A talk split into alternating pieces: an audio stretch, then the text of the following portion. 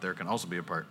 Romans chapter 6. Let's turn over to Romans chapter 6, and uh, we're going to have a short message today, and then um, we are going to uh, complete by going outside um, to the tent.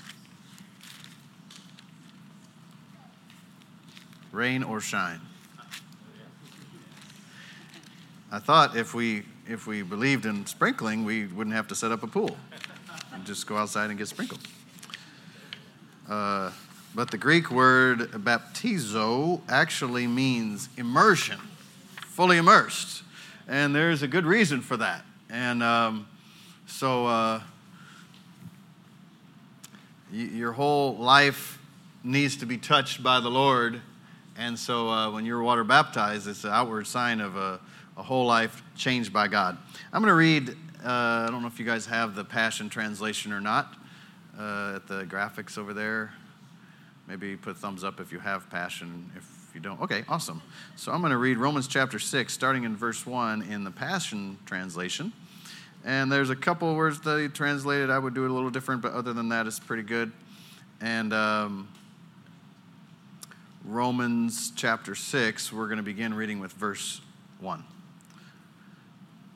So, what do we do then?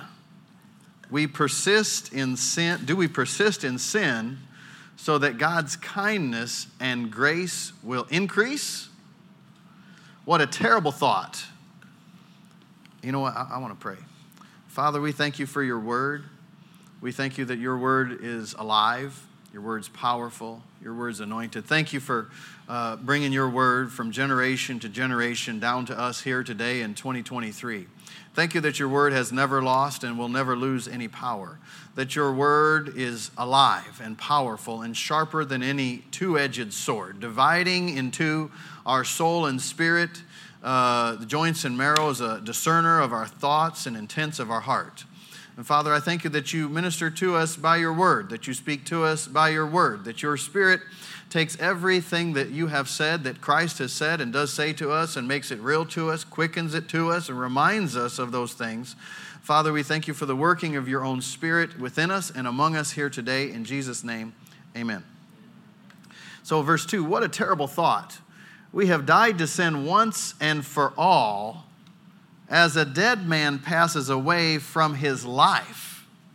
In other words, a, dead man passes away. He's not like going to live that life again. He has passed away. So, how could we live under sin's rule one moment longer?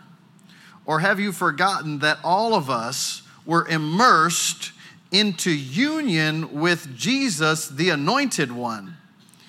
We were immersed into union with his death. Did you get what he's saying? So have you forgotten that those who of us who were immersed into our union with Jesus Christ were also immersed into the union of his death? In other words, in that he died, we died. And that he took sin, he took on our sin. And that he conquered sin, he conquered our sin. And that he rose again. If you died with him, you will also raise with him. If we raise with him, that means we also died with him. There's the old hymn that says, Were you there when they crucified my Lord? And some, somebody said, Well, no, that was like over, Joel was talking about this yesterday. It was over 2,000 years ago. I just say over 2,000 years. That's how. He was talking to me. And he's like, uh, yesterday we were driving or something. He's like, I'm so thankful for however long it was. I, I, don't know all the particulars or something like that. He said exactly how long ago it was, but however long ago it was. So it's a little over 2,000 years ago. Or have you forgotten that all of us who were immersed into union with Jesus, the anointed one, were immersed into union with his death? Sharing in his death by our baptism means that we were co buried and entombed with him. So that when the Father's glory raised Christ from the dead, we were also raised with him. We have been co resurrected with him so that we could be empowered to walk in the freshness of the new life. For since we are permanently grafted into Him, that means our life source is now tapped into His life root. I am the vine, you are the branches. The branch cannot bear fruit of itself except it is connected in union with the vine, right? It has to live in the vine. It finds life in the vine. It finds freedom in the vine. It finds expression in the vine. It finds fruit in the vine, right? And so that's us. Uh, we are branches connected to the vine, which is Jesus Christ, with the life of God and the nature of God flowing from the um, vine into the branches. Uh, verse 5 For since we are permanently grafted into him to experience a death like his, then we are permanently grafted into him to experience a resurrection like his and the new life that it imparts. Could it be any clearer that our former identity is now and forever deprived of its power? Well, what we're talking about this morning is is one of the ultimate acts of faith in following Jesus Christ. That he said, um, He that believes and is baptized will be saved. Hallelujah. Well, you don't have to be baptized in order to be saved. Because if you confess with your mouth Jesus is Lord and believe in your heart that God raised, from, raised him from the dead, the Bible says you will be saved. But if you're saved for very long and you have opportunity and you read the word, you will be baptized. Because it is an, I'm getting ahead of myself. I want to finish reading this, but it's an outward expression of an inward disposition and an inward decision and an inward act of your will that you have done that you're like, I am all in. I want everything God has for me. I give him everything I am. I want everything he is. Right? I mean, imagine that you're going to hold back on God. That's a pretty sobering thing. You know, you have the power to do that. You don't have to give God everything. But if he's your Lord, you will give him everything. And the good thing about his lordship, I don't know if we'll have time to get there, but if you go down, I think reading in verse uh, 15 of chapter 6 here that we're reading of Romans you find out like we are actually, we become slaves. I mean, if, if you're a Christian, a Bible Christian, you become a slave, not to sin any longer, but a slave to righteousness, a slave to everything that's right. Well, you, you know, the, the, the American mind thinks of slave like, well, this is a horrible situation. Oh, no, trust me, you are serving somebody all the time, whether you know it or not. You're always serving somebody. You might be just serving your own flesh. Oh, I like this. I don't like this. I'm not going to do that. Why would I do that? I just want what I want. You're not even in charge. You are not your flesh. You're in your flesh, but you are not your flesh. And if you serve your flesh for very long, you'll find out your flesh is fickle, and your flesh is unreliable, and your flesh is nasty. And that is a, that is a horrible life. You may enjoy the pleasures, like the Bible says, of sin for a season. But let me tell you, that's a, that's a pretty short season. And the whole time you're doing that, the whole time you're living after just to fulfill your, your flesh, there is something on the inside of you which happens to be the real you, which will never be satisfied with that kind of life. You'll try and try, spend a lot of money, spend a lot of time, to get some kind of satisfaction through the things of the flesh, through uh, the position that you hold, the position of power, through the money that you make, through the relationships that you have, through the men or the women that you sleep with, through the alcohol that you drink, through the drugs that you take.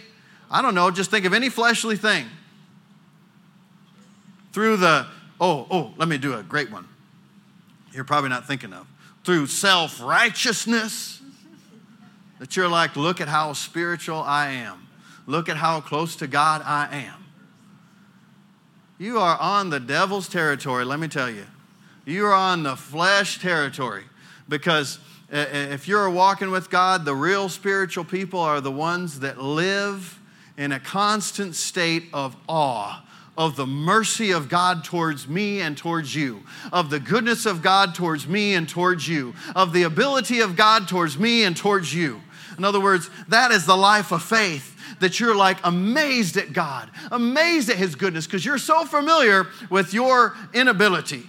Either, either you're on the poor me side or you're on the I'm better than everybody else kind of side.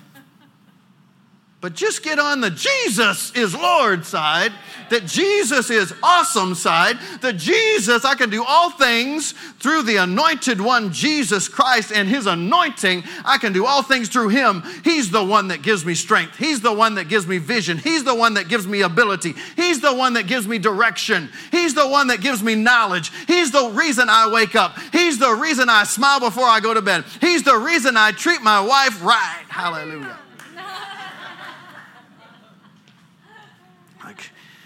Doing this for Jesus. If it weren't for Jesus, trust me, I would give you the cold shoulder. But you should be thankful for Jesus because it's because of him I can love you. Jesus is awesome. He is awesome. He can take the hardest heart and he can melt that heart of stone he can come in. But he'll, he'll never force you. But if you look to him from the inside and he knows when you're doing that, you call out to God, God will hear you. The Spirit of God will come upon you, will come in you, and you will be changed. And you will never be the same. You will be touched by God Himself and He will come into your heart and He will come into your life, and you will become a different man, a different woman, a different boy, a different girl. You'll show up maybe at the same job, at the same time, but let me tell you, that's a different person. The old you is dead and buried with Christ. The selfish you, the sinning you, the failing you, the defeated you, the one that's bound up, died with Christ and a brand new you when Christ came, the firstborn from among the dead. When he rose from the dead, every believer was there with him. And every sinner, someone who's not received Jesus as Lord, the second they believe, they were there. Were you there when they crucified my Lord? Were you there when he from, rose from the dead? Could it be any clearer? Verse 6 that our former identity is now and forever deprived of its power. For we were co crucified with him to dismantle the stronghold of sin within us, so that we would not continue to live one moment longer submitted to sin's power. Obviously, a dead person's incapable of sinning, and if we were co crucified with the anointed one, we know that we will also share in the fullness of his life. We know that since the anointed one has been raised from the dead to die no more, his resurrection life has vanquished death from its power over him, and it's finished. For by his sacrifice, he died to sin's power one time for all people but he now lives continuously from the, for the Father's pleasure. That's us as well. So let it be the same way with you. Since you are now joined with him, you must continually view yourselves as dead and unresponsive to sin's appeal.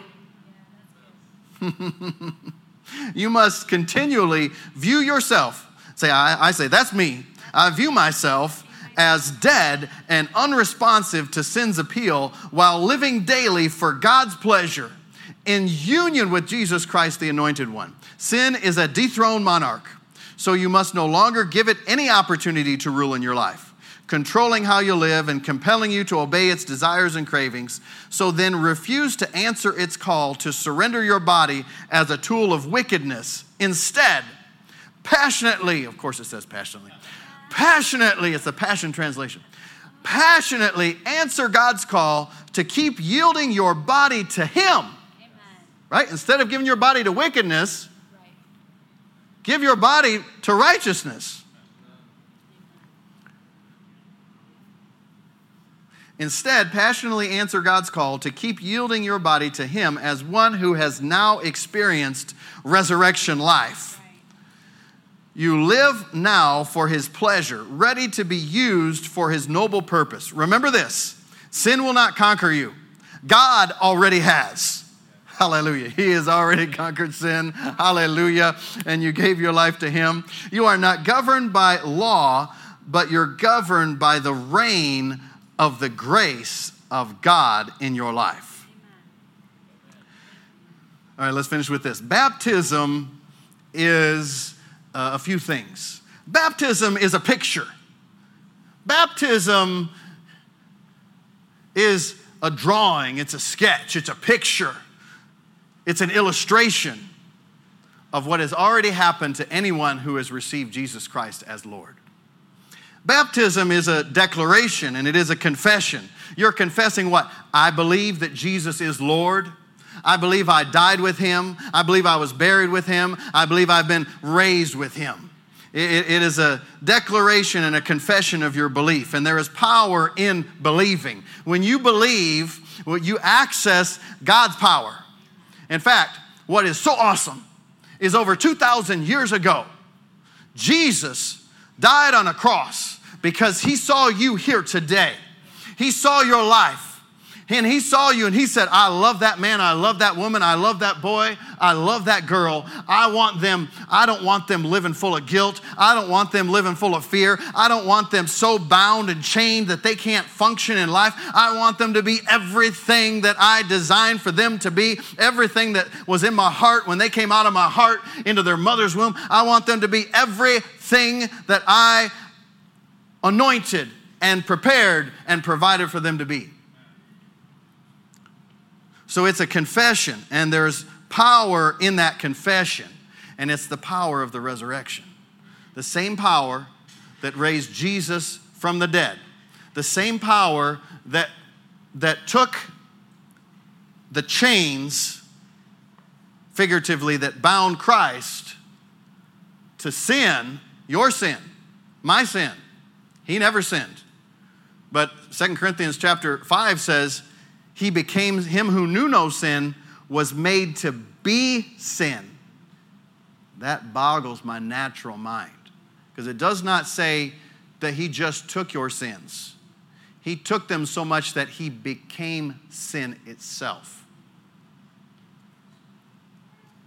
Do you ever just think about the power of God and the ability of God and you just kind of wonder and you're like, wow, he has all power, all ability. He's everywhere all the time, all present. And you think if God Himself is going to take away the sin of every human, how completely would God be able to do that? To what extent would He be able to go? Well, apparently, God Himself, in, in the man Jesus Christ, became sin. Him that knew no sin, was made to be sin, that we might be made the righteousness of God in him.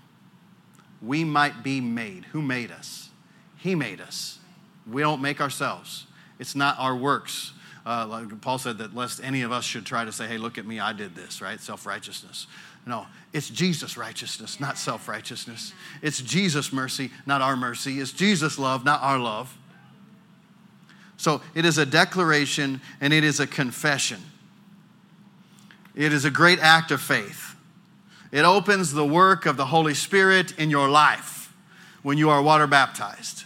Jesus Christ Himself did not sin. But when he was baptized in the river Jordan, after he was baptized, it said the heavens actually opened up. What if the heavens will open up today? The heavens opened up, and the Holy Spirit came down in a form like a dove and came upon him. The Holy Spirit, when you're water baptized, the Holy Spirit will come upon you. In fact, it's a great time to be filled with the Holy Spirit if you've never been filled with the Holy Spirit. But if you've been filled with the Holy Spirit, uh, that's awesome. But the Holy Spirit will come on you. There is power in baptism. That water is not holy water. But you when you get in that water and you've confessed Jesus as Lord, you make that water holy water because you're holy as He is holy. Because He made you holy. That's hard. Everybody got real quiet. That's the Bible. I'm not saying it's holy water, then just dip it on it, you know. That's some nasty water.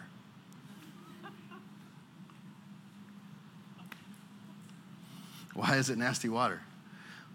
Well, because what we just read in Romans, the body of sin will be done away with. So, what does that mean?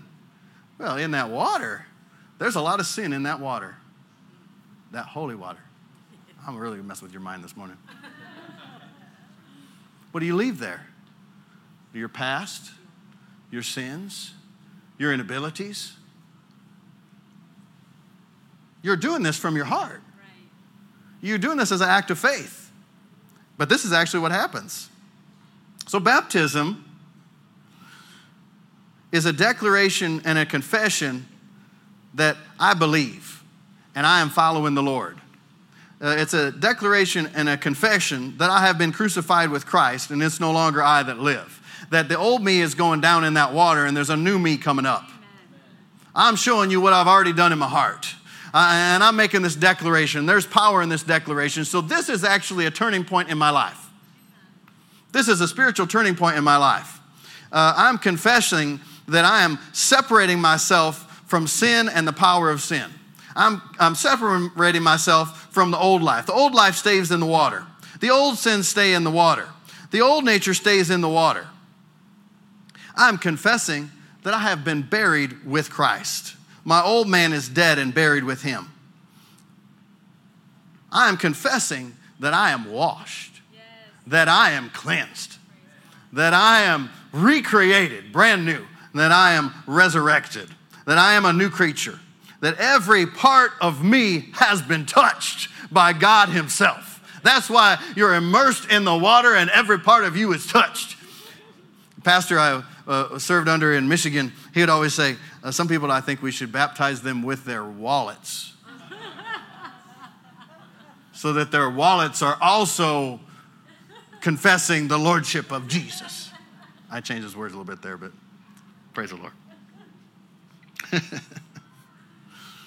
You're confessing that Jesus rose again and that you rose again with him. You're confessing uh, that as an act of your will, you have decided to follow Jesus. And you're demonstrating with your body that Jesus is Lord over every part of who you are and over your body. I mean, you meditate in Romans chapter 6. If you've got any addictions, you've got any challenges with the flesh, let me tell you, this is a point where you release your believer and say, I believe that the body of sin might be destroyed. It's staying in the water. I'm coming out clean. I'm coming out new. It's a fresh start. It's a fresh life. Jesus is Lord. Hallelujah. Hallelujah. Let's